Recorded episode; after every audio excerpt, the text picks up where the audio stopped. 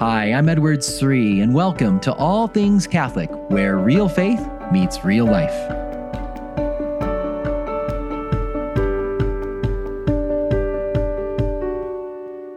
Imagine being this Polish priest from last century who was pouring out his life into building beautiful stations of the cross for his people.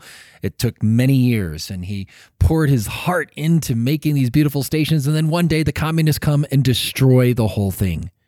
All the work of his hands, all of his heart was just destroyed in a single day. You know what that Polish priest said when that happened? He said, "Blessed be the name of the Lord. Praise be God, to the greater glory of God." Have you ever wondered about that when bad things happen? When something comes across in life that's really hard and there's a lot of suffering, why do some of the great holy men and women of God say, "Blessed be the name of the Lord, praise be to God"? How is God praised? How is he glorified by the destruction of something beautiful? Maybe it's, in this case, the Polish priest, the beautiful stations of the cross, but maybe it's, a certain project we're working on. Maybe it's a certain dream we have for our family and it's destroyed. Why would someone say, "Praise be to God, blessed be the name of the Lord"? Oh, maybe it's a health issue. Someone loses their health, or they lose a job, or they lose the opportunity for a promotion. Why would they say, "Praise be to God"? Or a young person loses a relationship. They were hoping this was the one, and the relationship is lost. Why would they say, "May God be praised, blessed be the name of the Lord"? I want to take a look at this. This is a fascinating topic I've been pondering this Lent, because you find this in the tradition. But what does it really mean? I think this can help us get to the heart of what our sanctification is really all about, and the heart of this great season of Lent. So that's what we're going to talk about in this week's podcast. So welcome to All Things Catholic. I'm your host, Edward Sri, and I just want to give a big shout out to all the people I got to meet recently, earlier this month, in Avon Lake, Ohio, and North Andover and Springfield, Massachusetts, and all those focused missionaries I met in Boston and at UMass. And it was just a wonderful visit through Ohio and Massachusetts for a couple of days earlier this month. Met so many faithful people. Ask your prayers for all of them. And if you are in the Minnesota area or the Iowa area, you should come to the conferences I'm going to be doing there later this week. So on March 22nd and 23rd, Wednesday and Thursday, the 22nd and 23rd, I'm going to be at St. Michael Parish in Prior Lake, Minnesota, just south of the Twin Cities. I'm going to be doing their Lenten Parish mission there. So again, that's St. Michael's Parish, Prior Lake, Minnesota. If you're anywhere in the Minnesota area, you're welcome to come join us for that on Wednesday and Thursday, the 22nd and 23rd of March. And then on Friday and Saturday, I'm going to be in Dubuque, Iowa. On Friday night, I'm going to be at we're going to have a women's conference there Friday on the 24th. And then on Saturday, the 25th, we have the big men's conference. So in Dubuque, Iowa. I always love to get to meet people that are listeners of the show. So if you come to any of these events in the coming weeks, please come up to me and introduce yourself. I'd love to get a chance to meet you. One other great event I have coming up here, a unique one I get to do with my wife, Beth. We're offering a marriage retreat. We're so excited. It's going to be in the Diocese of Wichita, Kansas, and the diocese wants to welcome people from all over the Midwest there. So if you live anywhere in Kansas or Oklahoma, Missouri, Nebraska, they want to invite you to this. It's on Saturday, April 15th at St. Catherine of Siena Catholic Church from 8:30 to 3 p.m. And if you are wanting to take your marriage to the next level, I think it's so important that we take time out. You don't have to come on our retreat, but all married couples should be doing things to deepen their married love. I think many times we think of marriage as, hey, I made my vows and I got to be faithful to those vows and all that, and we're going to raise kids. But we forget to actually go deeper in our marriage. What is the next step God is inviting you to take in your union with your spouse, to deepen trust, to deepen friendship, to deepen that closeness in married life? That's what God wants for all of our marriages. And I realize not everyone's able to come into Wichita, Kansas, but the diocese wanted me to mention this. If you are in any of those states, from Nebraska to Oklahoma, Missouri, Kansas, any of those areas, you're welcome to come join us Saturday, April 15th. Here's what you need to do. You can just call the diocese. We'll put all the information and details in the show notes, but you can call the diocese and that is at 316-685-5240. That's 316-685-5240 to get more information on the retreat. Really excited to be able to do this. For those that don't live in the area, I know I got many people listening from all around the world. I doubt you're going to fly into Wichita, Kansas for this retreat, but you can always check out the book that Beth and I wrote on this topic called The Good, the Messy, and the Beautiful, The Joys and Struggles of Real Married Life.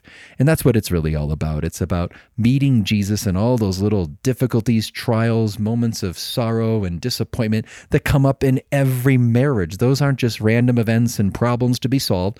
Those are the very places that God wants to meet us and bring deeper healing in our own hearts and deeper unity in our marriage. So again, you can check out the conference. If you're in the area, you can call 316-685-5240. Again, that's 316-685-5240. Or for those around the world, you can just check out the book, The Good, the Messy, and the Beautiful. But let's go back to this fascinating topic. How is God glorified by the destruction of the Stations of the Cross, or the destruction of a certain plan you have? How is God glorified by things like this? I think about one of my kids is really into Legos. She has her Lego city down in our basement that's taken over half of our basement. And if her little siblings came and destroyed that, is she just going to say, "Blessed be the name of the Lord"? Oh, this must be God's will. So God has some purpose in this.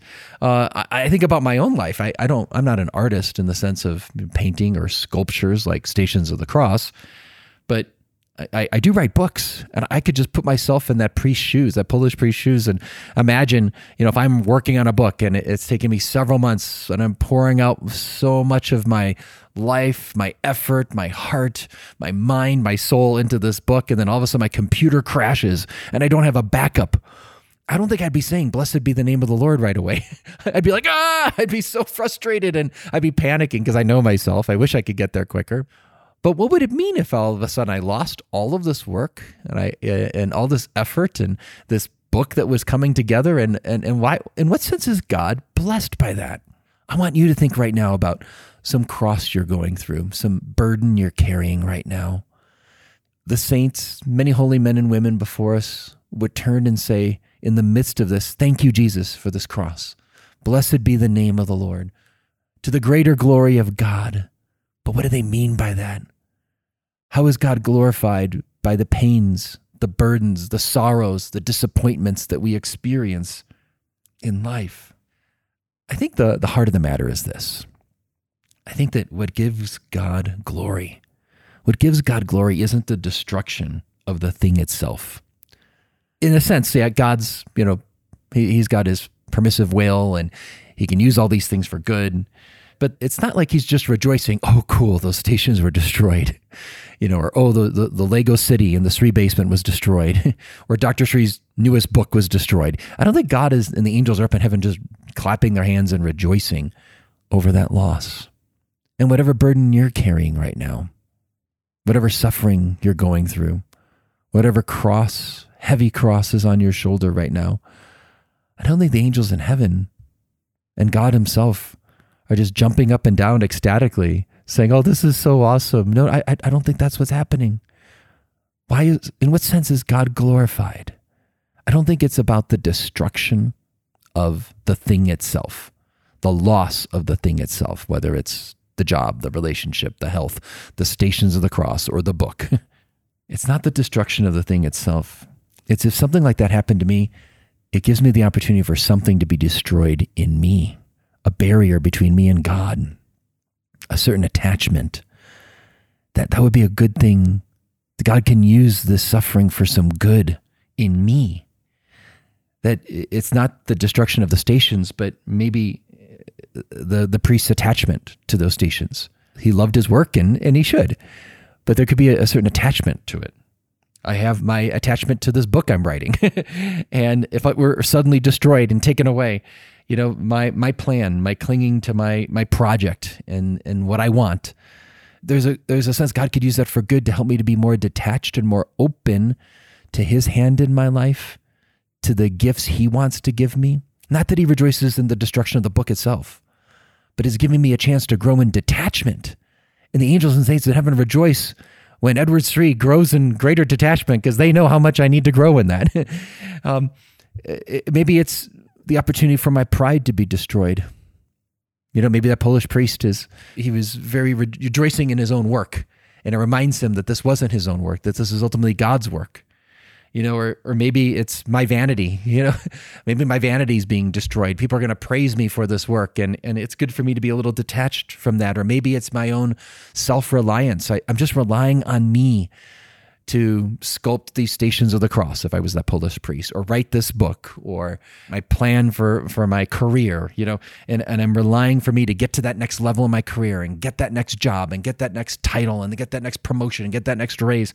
And for me to be a little more detached from that and to learn to rely more on God for caring for my life, that could be a good thing.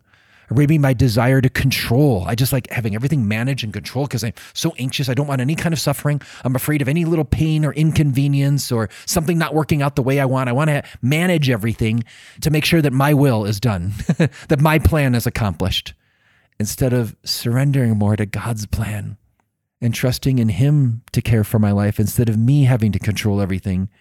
In other words, God can use these little disappointments in life to bring some good, to bring some deeper healing in my soul. So He's not praised and glorified from the destruction of the thing itself as much as He is glorified when we become more holy, when we have those obstacles that keep us from putting our lives entirely into the hands of the Father. And God can use these things for good. And I share this because sometimes I think when people hear these stories, and all this priest, he lost his stations of the cross, many years' work, and he just says, "Blessed be the name of the Lord." You know, it reminds us of that line from Job, you know, "God giveth, God taketh away. Blessed be the name of the Lord." But what does that mean? Is God just a random, arbitrary God? Does He just like bless you sometimes and then other times all of a sudden, whoop, He's going to take away the blessing and you're going to be left, you know, suffering? Is God just random and arbitrary? He gives some people blessings and others He takes away blessings. He gives you His peace sometimes, and He makes things work out for you sometimes, and other times He's going to take that away. What kind of image of God do we have at that point? He's not a loving Father, if that's how we think of God. He just gives and He takes away randomly. No, that's not what's going on here. That's a scary God. If that's how God is in my mind, it's no wonder that I would just want to control everything myself and keep everything in my hands, because I can't trust a God like that. I'm afraid, well, He's blessing my family right now, but He might not bless my family in the future. So I gotta control it because I'm scared that this God up in heaven is gonna, you know, bring me some punishment or bring me some cross, and I don't really want that. That is not a true vision of God. And yet, I want you to be honest. Do you ever sometimes think of God that way? I know I do, and I have a doctorate in theology. I know the truth, but I know in my own weakness, I can forget that truth in my heart. And I could be too worried about something. I have something just has to work out, or I'm worried that this bad turn of events might happen in the office, in my parish, in my family, in a certain relationship. And I can forget that truth. No, God is not just arbitrary. You know, so when you read from Job where it says, "God gives, God taketh away, blessed be the name of the Lord," I don't want you to think of it as like God just randomly meting out punishment and trials and crosses. You know, there is suffering in this world. We brought suffering in this world because of sin, because of the fall. We have brought suffering in this world. All of us are going to have a share in this suffering. You can't avoid it. We're all going to have a share in this suffering. Some will have more than others. Some will have intense periods and more intense than others. And it's going to be a little bit different how we participate in that, but we're all going to have this share in suffering. But the good news is our God is so much bigger than that, and He loves us so much, and He's so good that He can even use the sufferings that we are going to encounter in this fallen world. He can even use those for good. He can use it for the healing of my soul. That's why my spiritual director, I remember talking to my spiritual director about this once, and I was told, you know, just give thanks. When these things happen, give thanks to the Lord. As a Christian with faith, we should say, "Thank you, Jesus. Thank you, Jesus." Now, again, I want to be clear here. This is not a superficial kind of spiritual interpretation of the bad events that happen in our lives, the sufferings that happen in our lives, you know, because that's what some people do. "Oh, blessed be the name of the Lord. Oh, just offer it up. Oh, it's God's will, so there must be a plan." I'm not talking about a superficial almost inhuman interpretation of the crosses in our lives. I'm talking here about a deeper spiritual vision that helps us to see that when these things come up, a problem with a child, a problem with our boss, a problem with a certain relationship, when these things happen, we should give thanks, but not in a superficial way, but to really thank the Lord and see, you know, if God allowed this to happen in his providence, again, not that he is planning on, not that he longs for this, for our lives. He doesn't want the destruction of the thing itself, right? It's more that he wants to use it for our good. So that when God does allow this to happen in my life, I should give thanks because I should trust that there's some good in it for me. There's some good he can bring about for the world, for the church, for my family, for my community, for my office place, and for my soul. There's an opportunity for me to grow here. So I should give thanks to the Lord when these difficult things happen. That's hard. That's not a natural response, but it's also not a superficial response. I'm deeply realizing, God, I trust there's something in here for me. This is really hard in what I'm going through. I'm really scared about this, Lord. But I think you're inviting me to grow in a certain way. You're inviting me to grow in patience, to grow in greater trust of you, to greater surrender. That's good for me, Lord. You're inviting me to grow in greater courage. You're inviting me to grow in greater detachment from having my will be done all the time and trusting your will more than my own. Like, those are all amazing things that can happen in my soul when I face these difficult moments. And I think it's important that we look at this again, not at a superficial level, because there's a lot of spiritual bypassing that goes on, I think, in many people's lives, many Christians' lives. I don't know if you've heard that expression. It's a term some psychologists use. One of my great friends, Dr. Pete Malinowski in Indianapolis, he has a wonderful work, Apostolate Hearts and Souls. You should check it out. But he's recently been writing about this idea of spiritual bypassing. It's the idea that when difficult things arise, they come to the surface in our soul, or situations and events unfold in our lives, instead of seeing that as an opportunity for deeper human formation, for looking into my soul, for deeper spiritual healing inside my soul, I just kind of, you know, give a nice little platitude to just, you know, try to make sense of it on a superficial level. You know, so for example, you know, when we experience some kind of suffering, you know, you go through some suffering. Maybe you have a friend that just says to you, oh, well, you know, just trust that God has a plan. You know, or, well, Jesus will help you if you just pray more and trust in him. He'll help you through it. You know, these are true statements. Don't get me wrong. And they can be helpful. I'm not saying that they're bad. There's truth in them. You know, you're going through this really hard time, you know, and so, oh, with God, there's always hope. You know, these are true statements, and it's good to remember these. I'm not belittling the statements themselves. But oftentimes we can just stay at that level and not go to the deeper, harder work God wants to do inside of us, leaning into the suffering, sitting in that suffering, and meeting Jesus there in our tears, in our fears, in our sorrows, and sitting in that and asking the Lord to help us, asking the Lord to comfort us. I've come across this with the younger generation, especially. I'll meet some young people, and they're going through a really hard time, like, you know, young 20-something just lost their job, or they just, you know, had their boyfriend, their girlfriend break up with them. And I'll hear them just make this statement, well, oh, well, it's God's will. You know, and they just kind of like, they say it, they shrug it off, but I can almost tell like they haven't really just experienced the sorrow deeply with God. Maybe God is giving them this opportunity to lose that relationship so they learn to find their deeper fulfillment in him more, to learn to rely on him more, to rely on that Jesus is enough. No boyfriend or girlfriend is ever going to fill their hearts. No husband or wife in the future will ever fill their hearts. Only God will. And we have to learn that Jesus is enough. and maybe God is giving that opportunity of this, you know, broken-hearted, you know, broken relationship now. And he's giving that as the opportunity to grow deeper in intimacy with him. That's a beautiful thing. But when we just kind of say, oh, well, it's God's will, it's kind of like, it's just like, I don't want to think about it. I don't want to go deep into my sorrow. I don't want to worry about this. And I'm avoiding the place of my hurt, which is where God wants to actually meet me and maybe do some deeper healing in me. That's spiritual bypassing, because it's a lot easier just to kind of like have this little line in my head, oh, it's God's will, oh, God must have a plan. It's easier to do that and live on the superficial level than it is to go deep into, Lord, this really hurts. Lord, I don't know what's going to happen. Am I ever going to find the one?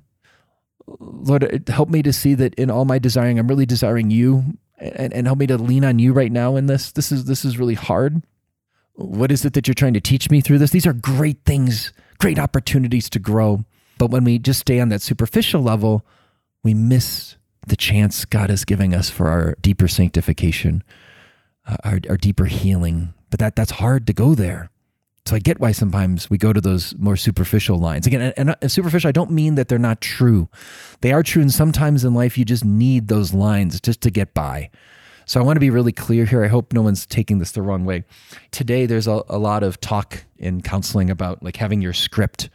You know, like when you have something really hard, you have this little script that reminds you of some basic truths, you know, that helps you through, you know, really difficult situations. So maybe you have like a dysfunctional family and they always are throwing guilt trips on you and manipulating you. And you just need to have these certain scripts in your head, you know, so you're not going to go home for Easter this year because you need to sing in the choir at church, but they're guilting you. Everybody's coming home and you're not here, you know, and all this. And so you have this little script in your head and you tell yourself, well, I'm a good person.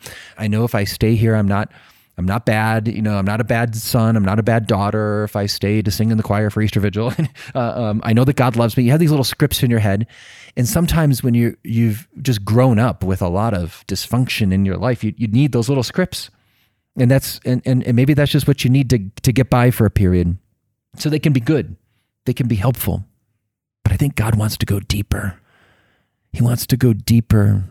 He wants us to ask, well, why do I feel guilty when my parents say that? Why do I respond with such anxiety when my mom says something like that? You know, like, what's the deeper root of this? Again, the scripts are helpful, you know, like Band-Aids, and sometimes you just need a Band-Aid, and they're really good. But at the deeper level, God wants deeper freedom for us. He wants deeper healing. Again, I want to be clear, I'm not a psychologist. I don't claim to be by any means. But I know enough from the spiritual tradition about the healing God wants to do in our souls is deep. And it involves not just, you know, the healing of our sins and our vices. It goes all the way down to the healing of our wounded human nature and the things that have wounded us, you know, since birth. and whether it's, you know, things with family and hurts that we've had in other relationships and traumatic situations in life. You know, those are the deep things God wants to heal. But when we stay at the level of just platitudes of, oh, it's God's will. Oh, to the greater glory of God. Oh, there must be some plan in this. But we're not actually sitting in that sorrow. We miss chances for God to come meet us at a deeper level, to meet us in the cross. That's what he's revealing to us this Lent, that all of our lives are measured by the cross. He wants to meet us in the cross. And that's where the deepest transformation takes place, if we're willing to go there with Jesus. So, in summary here, the greater glory of God, what gives God great glory is when we dare to go through that narrow gate where most people aren't willing to go. You know, where we go down into the depths of our wounds, our hurts, our weaknesses, our moments of loss, and find Jesus there, and not just respond to those difficulties with superficial little lines in our head. Again, we may need them for a period, but ultimately God wants to go deeper. And I pray that this Lent, that you'll encounter Jesus in those, as I've described before, in those unexpected crosses that come up, and not run away from them, and not just give a nice little platitude toward them, but to actually meet Jesus in the cross. Thanks for listening, my friends. May you have a blessed Lent. Pray for me, and I'll pray for you. You can always reach me on Facebook, Twitter, or Instagram, and on my website, edwardsri.com. That's edwardsri.com. And finally, if you'd like the show notes for the All Things Catholic podcast, you can get them sent right to your inbox, and they come right from Ascension Press, the good folks that produce this podcast here. I give a little more detail, give some quotes, a little more background, and they're all for free. You can get those by texting All Things Catholic to 33777. All Things Catholic, that's just one word. All Things Catholic to 33777, and you can get the show notes and other background information there.